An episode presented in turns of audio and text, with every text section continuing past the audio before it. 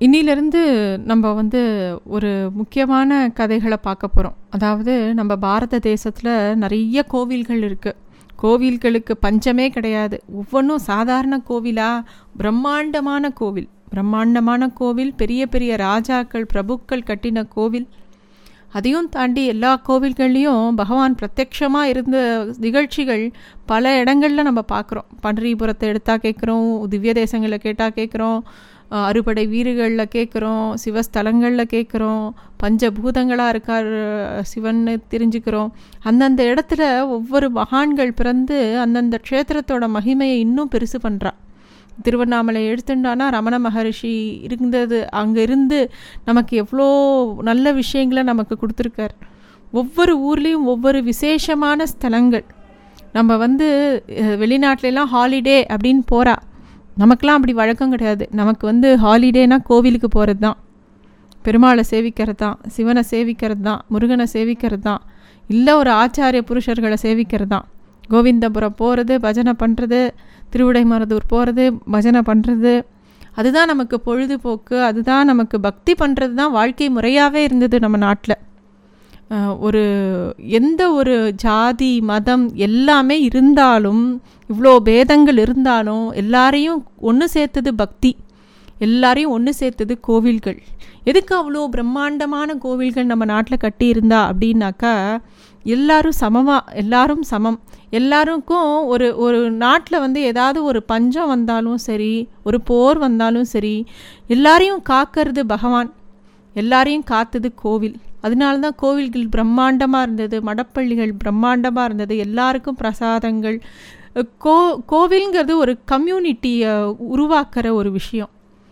இந்த மாதிரி நிறையா சொல்லிகிட்டே போகலாம் நம்ம பாரத தேசத்தில் இருக்கிற கோவில்களை பற்றி சொல்லணுன்னா இந்த ஜென்மம் போகாது இருந்தாலும் சில நிறைய முக்கியமான கோவில்களை பற்றி நம்ம தெரிஞ்சுக்கணும். தெரிஞ்சுக்கிறது மட்டும் இல்லை நம்ம வாழ்நாளில் அந்த இடத்துல போய் பெருமாளையும் சிவனையும் முருகனையும் அந்த தெய்வங்களை சேவிக்கணும். நம்ம ஆச்சாரிய புருஷர்களை சேவிக்கணும் ஆழ்வார்களை சேவிக்கணும் நாயன்மார்களை சேவிக்கணும். அதுக்கு தான் இந்த ஜென்மா. அது அந்த இடங்களுக்கு போக போகவே நம்மளை நம்ம வாழ்க்கை நல்வழிப்படுத்தும். இது சத்தியம். அந்த மாதிரி இதை சொல்ல ஆரம்பிக்கலான்னு நினைக்கும்போது ஸ்ரீரங்கத்திலேருந்து ஆரம்பிக்கலான்னு ஆரம்பிக்கிறேன். ஒவ்வொரு சமயமும் ஒவ்வொரு கதை என் மனசுக்கு வந்துட்டே இருக்குது இதை தான் சொல்லலாமா இதை தான் விட்டுறலாமா எதை சொல்கிறது எதை விட்டுறதுன்னு தெரியல. அதுவும் ஸ்ரீரங்கம்னு ஆரம்பித்தாலே அதுக்கு ஒரு முடிவே கிடையாது. இது வந்து முதல் ஆரம்பம்தான் எனக்கு வந்து ஸ்ரீரங்கம் கோவிலில் ஒவ்வொரு செங்கலும் ஒரு கதை சொல்லும். அது அதாவது அந்த கோவிலை பொருத்தி சொல்லணுன்னாக்கா ஒன்று கோவிலோட ஸ்தல புராணம் புராணமாக என்ன சொல்லியிருக்கா என்ன சொல்லி வச்சுருக்கா அப்படிங்கிறது. ரெண்டாவது அந்த கோவிலில் நடக்கிற உற்சவங்கள் தினமும் ஒரு உற்சவம் தினமும் கல்யாண கோலம் அந்த கோவிலில். ஒவ்வொரு உற்சவமும் ஒவ்வொரு விஷயத்த சொல்ல சொல்லி கொடுக்கக்கூடியது நமக்கு. சாதாரணமாக நம்ம வந்து ஒரு கோவிலில் போய் ஒரு புறப்பாடு சேவிக்கிறது அப்படின்னா எல்லா கோவிலையும் நம்ம ஒரு சுவாமி புறப்பாடு சேவிச்சிருப்போம். ஆனால் ஸ்ரீரங்கத்தில் ஒவ்வொன்றுத்துக்கும் ஒரு அர்த்தம் ஒவ்வொன்றுத்துக்கும் ஒரு பத்ததி இருக்குது அது என்னென்ன? எத்தனை விதமான உற்சவங்கள்? அதை எதனால் கொண்டாடுறா? அதை எப்படி ஏற்படுத்தி வச்சுருக்கா? அதை நம்ம எப்படி புரிஞ்சுக்கணும்? அப்படிங்கிறதையும் பார்க்கலாம். அது மட்டும் இல்லை ஸ்ரீரங்கத்துலேயும் ஒரு சோதனை காலம் வந்த வந்திருக்கு. அப்போ பெருமாள் ஒரு நாற்பத்தெட்டு வருஷம் ஸ்ரீரங்கத்தை விட்டு தள்ளி இருந்தார். அப்போ என்ன நடந்தது? எப்படியெல்லாம் எத்தனை பேர் நமக்கு இப்போ பார்க்குற கோவிலையும் பெருமாளையும் காப்பாற்றி கொடுத்துருக்கா? அப்படிங்கிறதையும் பார்க்க போகிறோம் அதனால் ஸ்ரீரங்கத்தை பற்றி சொல்ல போகிற கதை முதல்ல ஸ்தல புராணத்திலேருந்து ஆரம்பித்து அப்புறம் அந்த கதையில் எப்படிலாம் வந்து அந்த கோவில் காப்பாற்றப்பட்டது அப்படிங்கிறதோட சுருக்கமாக சொல்லி அப்புறமா ஸ்ரீரங்கத்தோட விசேஷங்கள் அங்கே எத்தனை விதமான ஆச்சாரிய புருஷர்கள் இருந்தால் அவள் என்னெல்லாம் பண்ணி வச்சுருக்கா ராமானுஜர் என்ன பண்ணினார் அங்கே அது மட்டும் இல்லாமல் ஸ்ரீரங்கத்தில் நித்திய உற்சவம். இப்போ வந்து இப்போ வைகுண்டயாசி ஒட்டி ராப்பத்து பகல் பத்து அத்தியாயன உற்சவம் நடக்கிறது. அதுக்கு என்ன அர்த்தம்? அரையர் சேவை நடக்கிறது. அதுக்கு என்ன அர்த்தம்? அதெல்லாமே பார்க்க போகிறோம் நம்ம இந்த ஸ்ரீரங்கத்தை பற்றின கதைகளில். அதனால் இதுக்கு ஒரு ஒவ்வொரு நாளும் ஒவ்வொரு விதமான கதைகள் ஸ்ரீரங்கத்தை பற்றி சொல்ல போகிறேன் அதை சொல்லி முடிச்சப்புறம் ஒவ்வொரு திவ்ய தேசமாகவும் ஒவ்வொரு சிவஸ்தலமாகவும் ஒவ்வொரு அறுபடை வீர வீடுகளில் இருக்கக்கூடிய கோவில்களில் அபிமான ஸ்தலங்கள்னு இருக்குது அந்த மாதிரி கோவில்கள் இப்போ மன்னார்குடியில் அபிமான ஸ்தலம். அந்த மாதிரி கோவில்களில் என்னெல்லாம் விஷயங்கள் இருக்குது அப்படின்னு சொல்லிட்டு நம்ம கோவில்கள்ங்கிற ஒரு டாப்பிக்கில் பார்க்கலாம் அப்படின்னு நினைக்கிறேன்.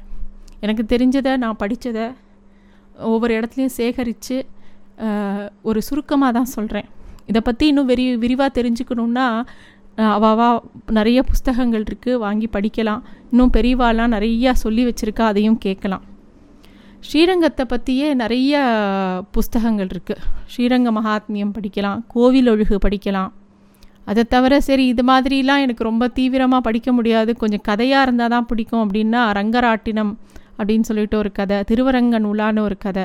இதெல்லாம் ரொம்ப ஃபேமஸ் ஸ்ரீரங்கத்தில் நடந்த விஷயங்களை வச்சு அவள் பண்ணின புனைவு கதைகளும் நிறையா இருக்குது இந்த கதை இப்போ இதெல்லாம் ஆரம்பிக்கிறதுக்கு முன்னாடி ஸ்ரீரங்கத்தோட ஸ்தல புராணத்திலிருந்து ஆரம்பிக்கிறேன். பிரம்மாண்ட புராணம் அப்படிங்கிறது பதினெட்டு புராணங்களில் ஒன்று அதில் ஒரு பகுதி தான் ஸ்ரீரங்க மகாத்மியம்னு சொல்லியிருக்கா. அதாவது நாரதர் வந்து பரமசிவனிடம் கேட்குறார் சுவாமி பூலோகத்தில் பல விஷ்ணு ஸ்தலங்கள் இருக்குது அவற்றில் எல்லாத்தையும் விட ரொம்ப ஸ்திர ரொம்ப பெருமை வாய்ந்த ஸ்தலம். சகலவித பாவங்களையும் போகக்கூடிய புண்ணிய பூமி ஸ்ரீரங்கஸ்தலம் அப்படிங்கிறா. அந்த ஸ்தலத்தை பற்றி எனக்கு தெரிஞ்சுக்கணுன்னு ஆசையாக இருக்குது சொல்லுங்களேன்னு சொல்லி நாரதர் வந்து சிவபெருமான்கிட்ட கேட்குறதாவும் சிவபெருமான் வந்து நாரதா இது வந்து ரொம்ப சக்தி வாய்ந்த ஸ்தலம். அதோட அதோட மகிமையை சொல்கிறதுக்கு வார்த்தைகள் இல்லை. ஆனால் உனக்கு சுருக்கமாக சொல்கிறேன்னு சொல்லிட்டு சொல்ல ஆரம்பிக்கிறார். அதுதான் ஸ்ரீரங்க மகாத்மியம்.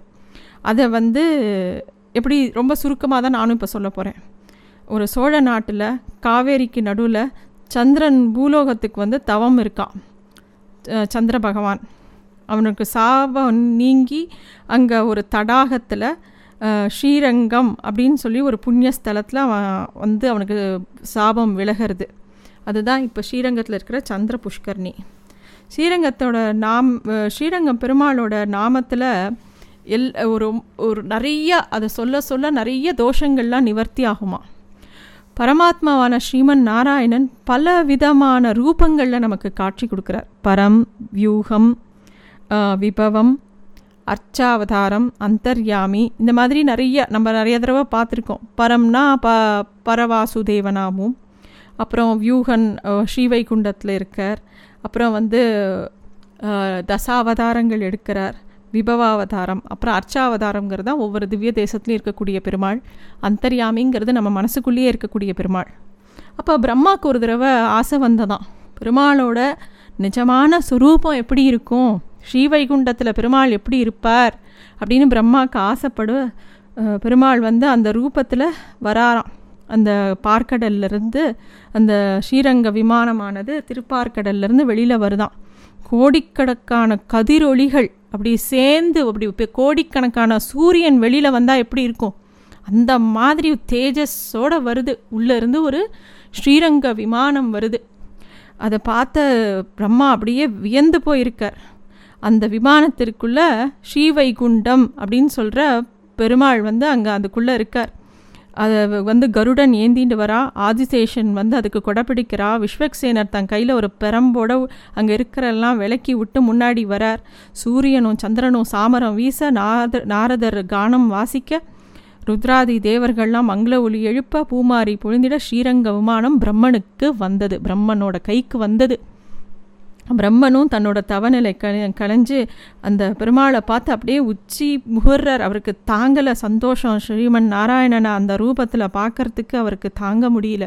இப்போ ஸ்ரீரங்கத்தில் நம்ம பார்க்க போகிறோமே அந்த ரங்கநாதரை தான் பிரம்மா வந்து அப்படி பார்க்குறார். அந்த ரங்க விமானத்தோட. அந்த கோவிலில் போனோன்னாக்கா திருமண தூண் இருக்கும். உள்ளே போய் மூலவர் சன்னதிக்கு போகிறதுக்கு முன்னாடி ரெண்டு தூண் இருக்கும்.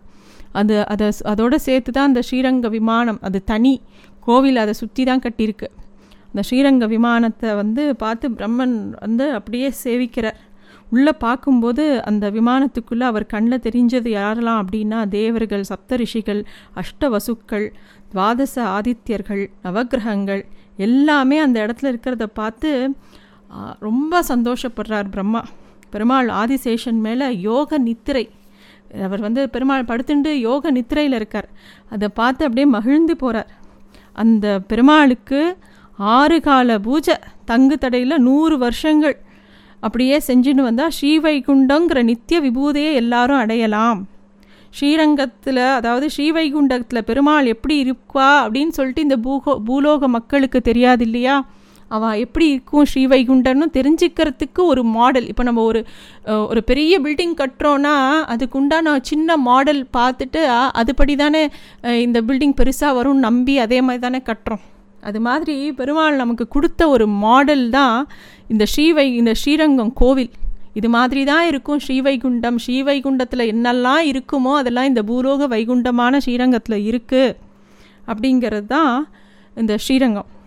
இந்த நம்ம பூர்வர்களான தர்மவர்மா கிளி சோழன் ராஜமகேந்திர சோழன் நந்த சோழன் குலசேகர பெருமாள் திருமங்கை ஆழ்வார் எல்லாரும் இந்த பெருமாளுக்கு கைங்கரியம் நிறைய பண்ணி தான் முக்தி அடைஞ்சாலாம். இந்த ஸ்ரீரங்கம் கோவில் வந்து நூற்றி எட்டு தேவ திவ்ய தேசத்தில் முக்கியமான கோவில் முதல் கோவில் கோவில் அப்படின்னாலே ஸ்ரீரங்கம் தான். மித்ததெல்லாம் கோவில் அந்தந்த பேரை சொல்லி இப்போ வரதராஜ பெருமாள் கோவில் அப்படின்னு சொல்லுவாள் இப்போ வேறு தி திருவள்ளூர்னா வீரராவ பெருமாள் கோவில்னு சொல்லுவாள் ஆனால் கோவில் அப்படின்னு சொன்னால் அது ஸ்ரீரங்கம் தான் இந்த மாதிரி நிறைய விசேஷங்கள் இருக்குது இந்த பூலோக வைகுண்டம் அப்படின்னு சொல்கிற இந்த ஸ்ரீரங்கம் கோவிலில் ஏகப்பட்ட உற்சவாதிகள் நடக்கும். வருஷா வருஷம் எப்பயுமே உற்சவங்கள் தான் எல்லா மாதம் சித்திரை மாதத்தில் தொட தொடங்கி வரிசையாக நிறைய உற்சவங்கள். சித்திரை மாதத்தில் வந்து விருப்பன் திருநாள் கோடை திருநாள் வைகாசியில் வசந்த உற்சவம் ஆணியில் ஜேஷ்டாபிஷேகம் அப்புறம் ஆடி பதினெட்டாம் பெருக்கு அப்புறம் ஆவணி மாதத்தில் பவித்ரோத்சவம் புரட்டாசி மாதத்தில் நவராத்திரி உற்சவம் ஐப்பசியில் டோலோத்சவம் கார்த்திகையில் கைசிகாதசி வரும். திருக்கார்த்திகை சொக்கபான உற்சவம் நடக்கும். அப்புறம் மார்கழி மாதம் ஆனால் பெரிய திருநாள்னு சொல்லுவோம். மார்கழி மாதத்தில் வர திருநாள் அத்தியாயன உற்சவம். அதாவது பகல் பத்து ராப்பத்துன்னு சொல்கிறா இல்லையா? அதுதான் அத்தியாயன உற்சவம். அதுக்கப்புறம் தையில் வந்து பூபதி திருநாள் வரும். மாசியில் தெப்ப திருநாள் வரும். பங்குனியில் ஆதி பிரம்மோத்சவம் நடக்கும். அப்போ தான் பங்குனி உத்தரம் வரும். இந்த மாதிரி ஸ்ரீரங்கத்தில் இருந்தால் நித்தியம் பெருமாளை சேவிச்சுட்டே இருக்கலாம். இன்னும் இந்த கோ இந்த கோவிலை பற்றியும் இந்த பெருமாளை பற்றியும் இன்னும் வரிசையாக பார்க்க போகிறோம் நன்றி.